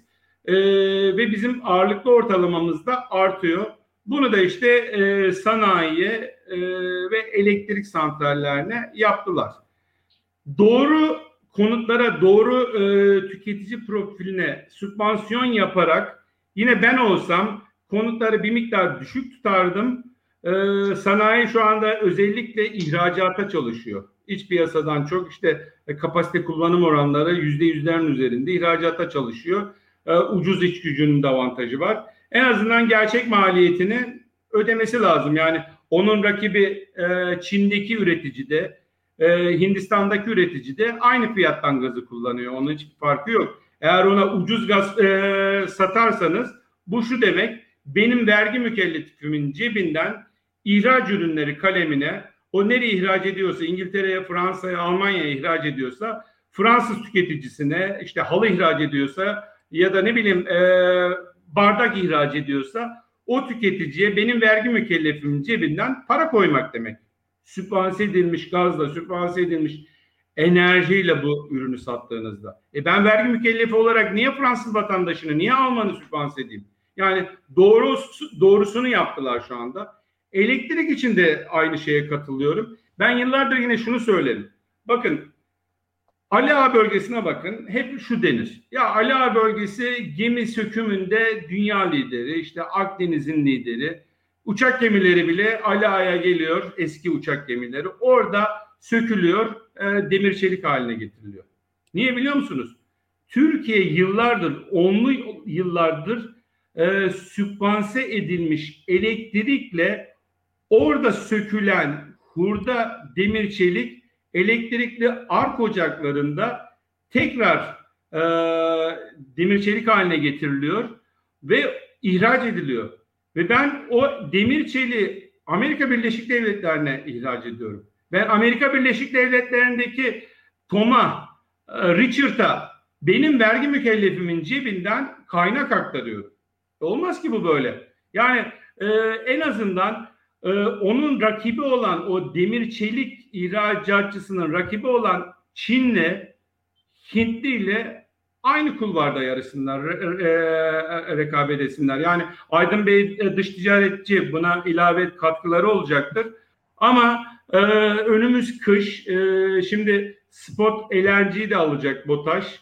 E, gerçekten e, evimizdeki gazı özellikle tasarruflu kullanalım. Yani bu ülkesini seven, devletini seven insanın yapması gereken bir şey. Ben 4 yıla yakın İngiltere'de master'a gittiğimde yaşadım. Orada bir sürede e, tez hocamın şirketinde e, çalıştım. 20 derecenin üstünde ev görmezsiniz. 20 derecenin üstünde okul, iş yeri görmezsiniz. Her şey 20 derece. Çünkü oda sıcaklığı 20'dir. E, Türk insanı 24 derecede üşüyor ya da 22 derecede üşüyor. 26 derecede de sıcak oluyor. Klimayı açıyoruz. Ya böyle bir lüks olmaz. Yani biz de 20 derecede ben şimdi e, sıcak bir yerdeyim böyle oturuyorum ama üzerimizde üşüyorsak ceket giyelim, yünlü giyelim. Yani bu sübvanse edilmiş yani sübvanse edilen gaz, sübvanse edilen elektrik aslında Ayşe teyze, Ahmet amca dolmuşa bindiğinde ödediği dolmuş parası ulaştırmadaki aldığı ekmekteki KDV'den karşılanıyor.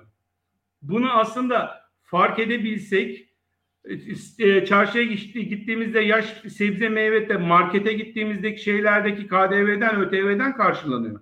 Bunları fark edebilsek belki kızacağız. Ee, söyleyeceklerim bu kadar.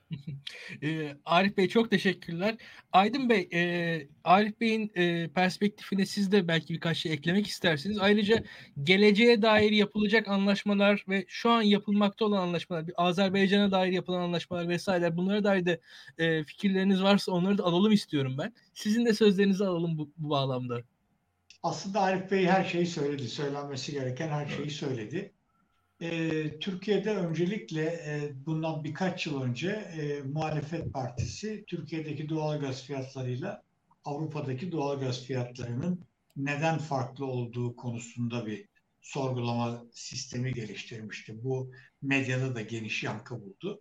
Herkes de bu tip konularda e, detayı ya da evveliyatı bilmediği için tabii ki ilginç geliyor. E, günlük politik tartışma malzemesi olarak ortaya çıkıyordu. Ama bir sene sonra bugün bakıldığı zaman Türkiye ile Avrupa arasındaki fiyatlar e, neredeyse dört kat farklı.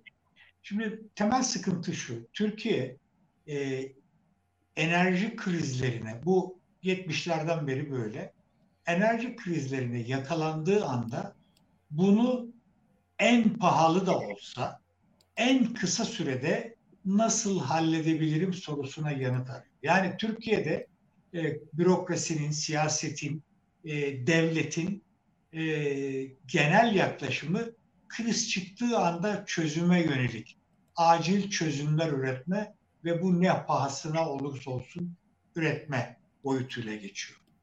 Hiçbir iktidar AKP kadar Türkiye'de şanslı olmadı. 20 yıldır iktidarda. Tek parti rejimi başından beri öyleydi zaten. Şimdi de e, tek adam yönetimi böylesine güçlü bir e, yürütme ve e, yürütmenin emrindeki bir yasamayla yürütüler e, bugüne kadar geldik. Enerji güvenliğiyle ya da enerji politikalarıyla ilgili milim ilerleme kaydedemedik. 5-10 sene önce işte bir de yenilenebilir enerji modası vardı Türkiye'de. İşte HES'ler yapılıyordu. Şimdi Karadeniz'deki e, su basmalarının, su taşkınlarının sebebinin HES'ler olduğu anlatılıyor. İşte güneş ne kadar çevreci, e, rüzgar ne kadar çevreci. Bu yatırımlar yapıldığı yerde aynı miktarda yük sağlayacak alternatif enerji var mı yok mu? Yani kısaca işte nükleer yapıyoruz. Bugün 11. yıl içerisindeyiz. Birinci ünitesi 2023'te açılacak diye bakıyoruz. Buradaki fiyat politikasından nükleerle ilgili meclisten geçen anlaşmada olmayan teşviklerin daha sonra verildiğine şahit oluyoruz. Bu konu yarın iktidar değişikliğinde gündeme geldiği zaman enerji güvenliği meselesi hala önümüzde dururken Akkuyu'nun tartışılması, Akkuyu'ya e, hukuki açıdan müdahale olup olmaması gündeme gelecek. Yani özetle e, şunu ifade etmeye çalışıyorum. Bizim hiçbir zaman bütüncül bir politikamız olmadı ama AKP döneminde 70-2000 arası dönemde yapılmayacak, yapılmayan vahim hatalar yaptı. Bunlardan bir tanesi Rus gazının ki üç ayrı anlaşmayla aldığımız Rus gazının fiyatının tek formüle indirgenmesi meselesiydi. Bu 2003'te yapıldı. E, bu süreçte Türkiye'de bürokrasi, e, Türkiye'de e, siyasi e, kesimler de enerji işine tırnak içinde söylüyorum enerji işinin akçalı yönüne e, bulaşmaya başladılar. Arkasından gelen Samsun Ceyhan boru hattı, petrol boru hattı müzakerelerinde ki 2004'te başlar e, e, ilgili firmanın izin talebi. 2010'da e, 2009'da İtalya dahil oldu projeye. 2010'da Ruslar vazgeçmeye başladı.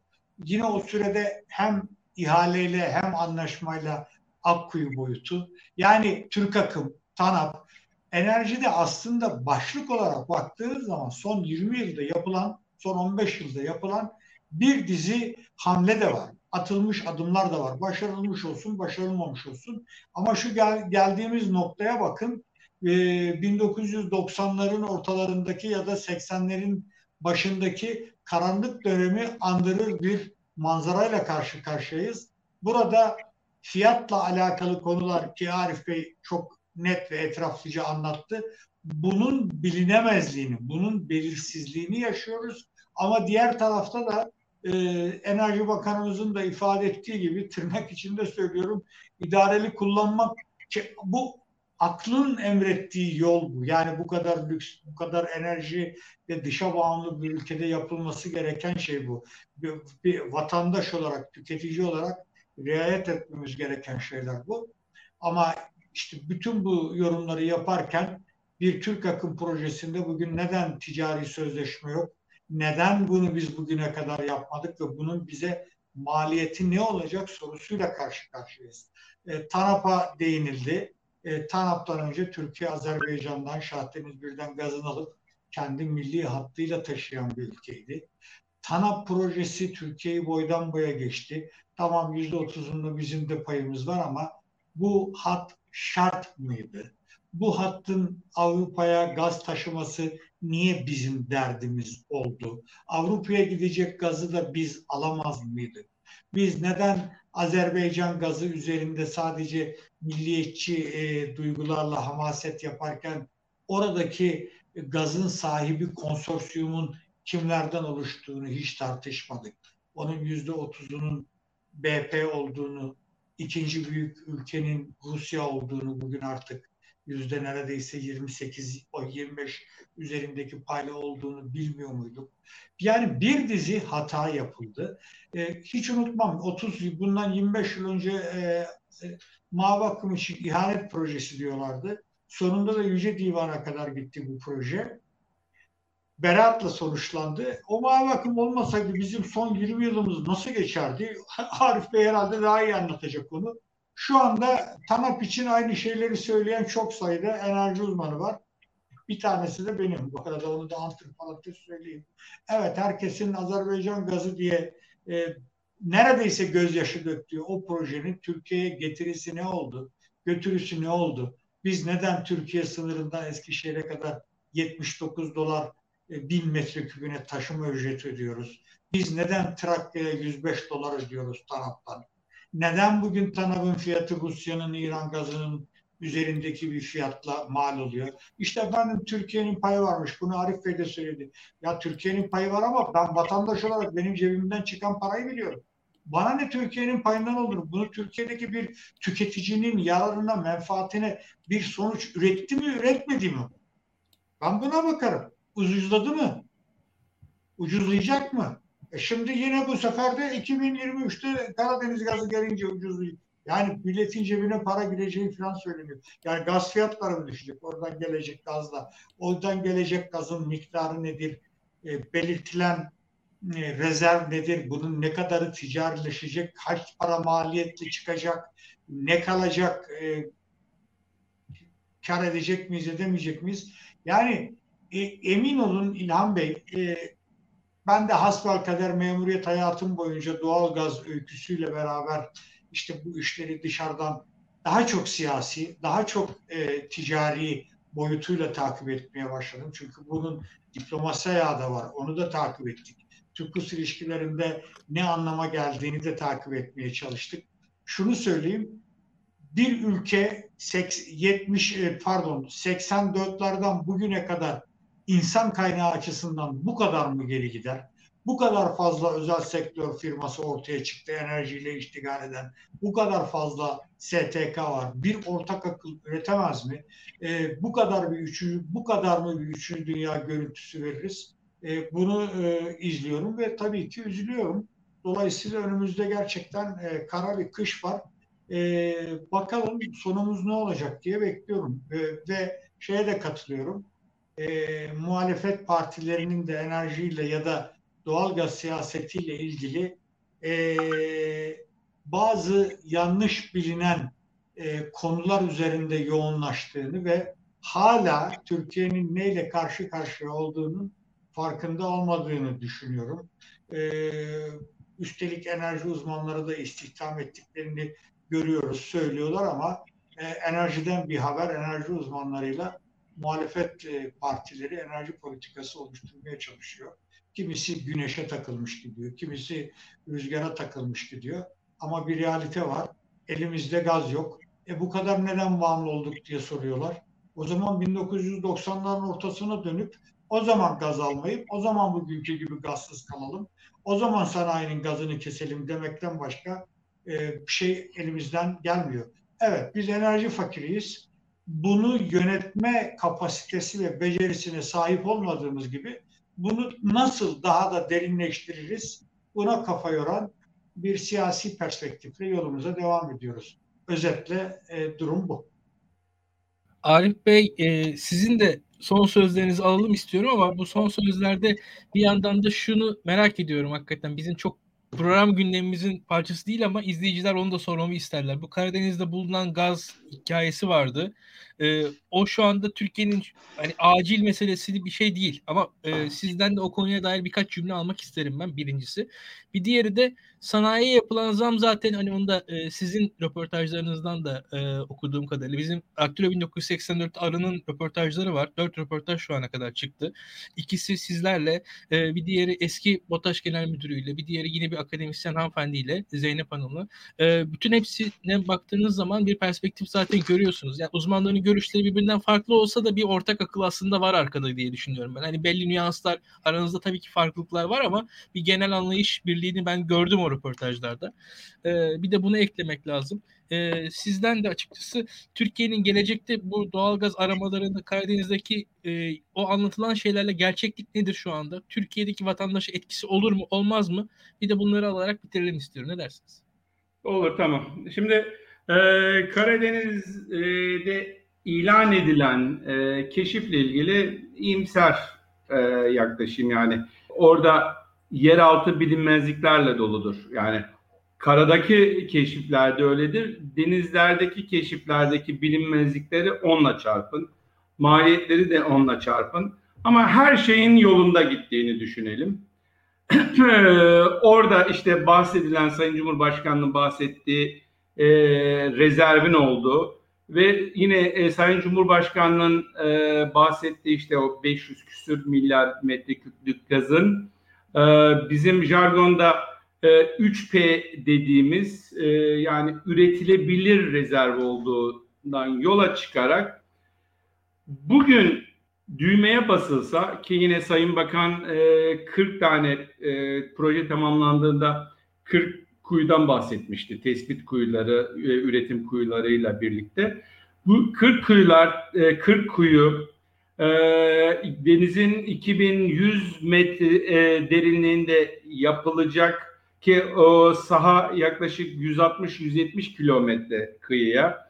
Bir de e, üretim kuyularında biz e, jargonda Christmas tree deriz. Yani e, Christmas ağacı gibi o kuyuların birbirine bağlanıp e, karaya götürüldü sistemle birlikte yaklaşık herhalde bir 350-400 kilometrelik offshore boru döşenecek. Yani projeyi bilmiyorum ama tahmini söylüyorum.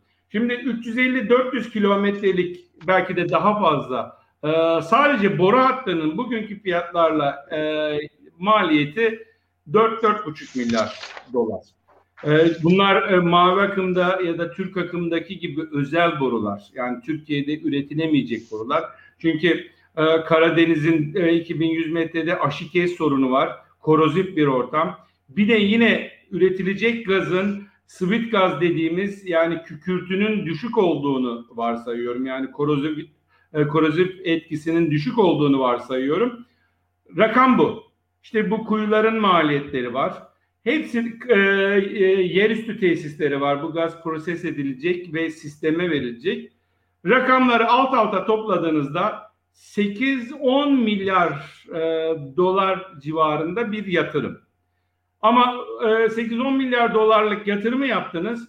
Orada yine bahsedilen gaz e, miktarı doğruysa bugünkü rakamlarla, bugünkü gaz fiyatları rakamlarıyla çarptığınızda işte 100-110 milyar dolarlık bir e, değer elde ediyor.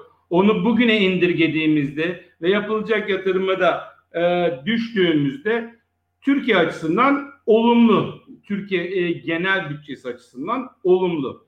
Ancak yine Sayın Bakan'ın dediği gibi plato periyotta e, günde 15 milyon metreküp gün gaz üretilecek. Şimdi Türkiye kış döneminde bu kış şu anda havalar soğusun geçen kışta yaşandı zaten. Günde 300 milyon metreküp gün gaz tüketecek. Özellikle konutlardan geliyor. Yani 15 milyon metreküp gün gaz üreten bir sahanız var. 300 milyon metreküp gün gaz tüketen bir pazarınız var. Yaklaşık işte yüzdesine siz hesap makinesiyle hesaplayın e, Türkiye'nin ihtiyacını görmeyecek. Bugün o gaz plato periyotta üretiliyorsa, bugün Türkiye'de sistemde kullanılıyorsa işte 15 milyon metreküp gün üretiyorduk. Kışında 300 ondan sonra tüketiyoruz. Arada kalanı biz yine 1000 dolardan, 1200 dolardan alacaktık. Yani bu e, tüketicinin cebine yansımayacaktı. Yani az miktarda yansıyacaktı. Ama ülke ekonomisi açısından ben olumlu bakıyorum. Ancak şunu da söylüyorum. Dünyada hiçbir offshore şirketi, petrol ya da gaz şirketi özellikle jeolojik riskleri bu kadar yüksek olan offshore'da cebinde parası olsa bile tek başına gitmez. Yani bu Exxon e, Mobil de gitmez. Ne bileyim Total de gitmez. Bu big major'lar, büyüklerin hiçbirisi gitmez. Riski paylaşmak adına, jeolojik teknik riskleri paylaşmak adına mutlaka yanına ortaklar alırlar. Bu hep dünyanın her yerinde böyle gidiyor. Aksi takdirde siz biraz önce batırdı e, şey bahsettiğim rakamlardaki yatırımı batırırsanız servet gider. O e, yatırımı paylaşmanız e, gerekiyor. Riski paylaşmanız gerekiyor. Türkiye petrollerinin de tek başına Türkiye petrolleri sonuçta kendi parasını harcamıyor. Vergi mükelleflerinin parasını harcıyor. 2021, 22, 23'te 20-25 milyar TL bütçesi var. Bu vergi mükelleflerinin parası. En azından riski paylaşıp yanına ortak alarak gitmesi bu işin doğru yolu. Bizim petrol kanunumuz var. Bu petrol kanununda bunu yabancı şirket de üretse, Türk şirketi, Türkiye petrolleri de üretse zaten royalty, şerefiye payı var. Türkiye Cumhuriyeti yüzde on iki buçuğunu oradaki üretilecek gazın ya da petrolün yüzde on iki buçuğunu zaten alacak. Bu özel de olsa, Türkiye petrolleri de olsa, yabancı şirket de olsa. Bu zaten ülke hazinesine bir katkı. E, Türkiye petrollerini bir yatırımcı olarak düşünün, vergi mükelleflerinin yatırımcısı olarak düşünün. Eğer oradan gazı üretiyorsa ben benim paramı vergi mükellefi olarak harcayan Türkiye petrollerine helal olsun doğru değerlendiriyor derim. Ama ben olsam Türkiye Petrolleri Genel Müdürü yüzde yüzüne orada gitmem. Ne yaparım? En azından riskimi paylaştıktan sonra giderim Gana'da, giderim ne bileyim Mozambik'te, offshore'a meraklıysam oradaki offshore'larda petrol, gaz ararım. Eğer orada petrol ya da gaz bulduysam o gazı getiririm. Yani bugün e, Total, bugün dünya majorları oralarda gaz petrol arıyor ve şey yapıyorlar. Buna da gazın molekülün üzerinde bayrak yoktur. Türk gazıdır, Türk bayrağı yoktur. Mozambik'teki de, Gana'daki de, Nijerya'daki de eğer Türkiye petrolleri orada bulduysa üretim paylaşma anlaşmasındaki oran nispetinde Türk gazıdır, Türk petrolüdür. Artık başta Türkiye petrolleri olmak üzere Türk şirketleri dünyaya açılması gerekiyor. Sadece Karadeniz'de kalmaması gerekiyor.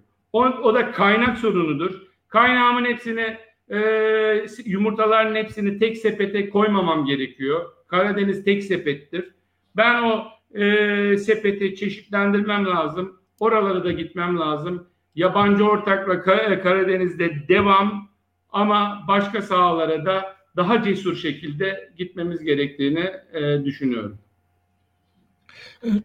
Arif Bey çok teşekkürler. Hem e, olayın önemini hem de boyutunu gösterdiniz. Hem de bir yandan da bir vizyon açıkçası çizmiş oldunuz. Türkiye'nin enerji, daha doğrusu doğalgaz e, bu e, ne diyelim e, karbon bazlı enerji aramasında e, enerji arayışında bir yol da gösterdiniz açıkçası. E, Aydın Bey sizin ekleyeceğiniz bir şeyler varsa ekleyin ve isterseniz yavaş yavaş bitirelim. İki saate geçmeyelim. Benim Aydın Bey başlamadan bir şey daha söyleyeceğim. Bakın şu anda COP devam ediyor. COP 26 Glasgow devam ediyor. Ya e, yazılı ya da işte e, görsel medyada kim tartışıyor? Bugün bir Twitter'da gördüm. En çok uzman bürokrat gönderen ülkeymiş Türkiye. Sayısını tam göremedim ufak cep telefonundan okuduğum için. Ama COP26'nın orada tartışılanların Türkiye etkilerine bugün e, e, medyaya bakın işte bilinen televizyonlara. Hangisinde hangi gerçek uzman tartışıyor? Bunu da kamuoyunun sorgulaması gerekiyor. Ben de teşekkür ediyorum. İlave edeceğim bir husus yok. Çok teşekkür ediyorum. Çok yararlı oldu benim için de program hem Ali Alif Aktürk'e e, hem de Aydın Sezer'e teşekkür ederiz. Daktilo 1984'te Arın Demir'le röportajlarını takip ederseniz açıkçası daha da derin e, görüşlerini alabilirsiniz. Bu yayında kaçırdığınız noktalar olabilir. Orada zaten yazılı sabit şekilde duruyor. O röportajlarda fikirler orada da orada da hazır. Biz açıkçası izleyicileri birazcık da röportajlara yönlendirmek istedik. E, yazılı kültür önemli. E, oradan takip etsin arkadaşlarımız. Bu yayını da tabii izlesinler ama açıkçası yazılı kültüre daha sahip çıkmak gerekir diye düşünüyorum ben. Ben de e, iki uzmanımızdan da iki e, devlet adamından da diyelim bir şekilde faydalanmış oldum bu sayede. E, e, çok sağ olun, çok teşekkürler. Ben bir düzeltme yapıyorum. Ben devlet adamı değilim. Devlet adamı çok e, ağır sorumluluklar gerektirir. Doğru. E, Türkiye'nin devlet adamları vardır. Geçmişte de oldu, şimdi de var ama ben devlet adamı değilim. Ama o en azından onu sıfatı söylediniz, beni onur ettiniz. Teşekkürler. Ben de o halde bu mavi akım doğalgaz konuştuk. Ee, rahmetli Bülent Ecevit'i anarak e, çorbada onun da çok ciddi katkısı vardır. E, onu da anarak e, iyi akşamlar diliyorum. O zaman iyi akşamlar izleyicilerimize. Tekrar böyle önemli konuklarla bir başka yayında buluşmak üzere diyelim.